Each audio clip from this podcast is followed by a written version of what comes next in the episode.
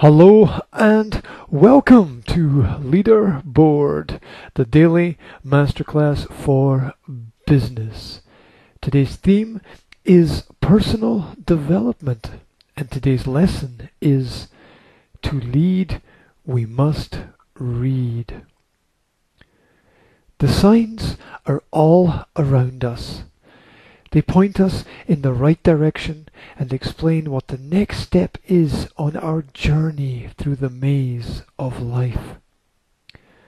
Sometimes the path is already laid out and is obvious, and at other times it requires a search and a few wrong turns before we get things right. Who knows for sure? Perhaps that wrong turn will take you somewhere new, somewhere different, somewhere unexpected, somewhere that challenges everything that you think to be true.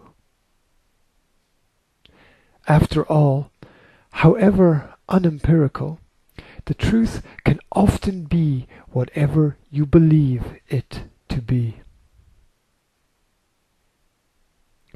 Success on many levels begins with curiosity and the ability to step out beyond the world of the known. To start a new conversation with a fresh face, or pick up a book and turn the page. It is that simple to begin the creative quest for a new way forward.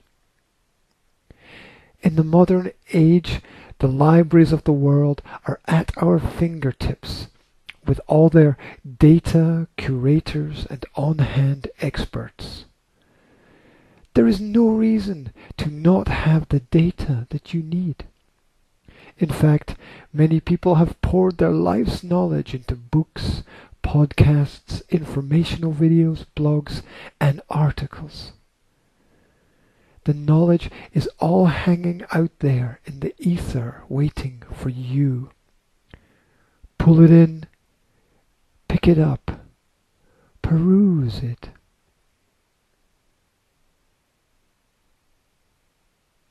Those who wish to move from good to great will take advantage of every opportunity to turn pages.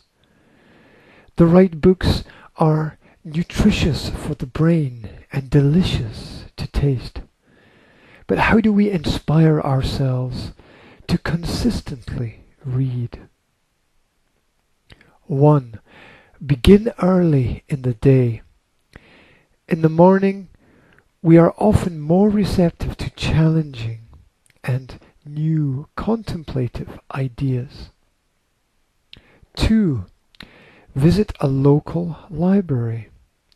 Yes, they still exist to provide communities with practical local services and information. 3. Join an online book club. Get the hottest releases delivered and even get sent summaries with key points. 4.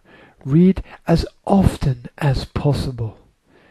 Have a schedule and plan the next material as learning is an intentional choice.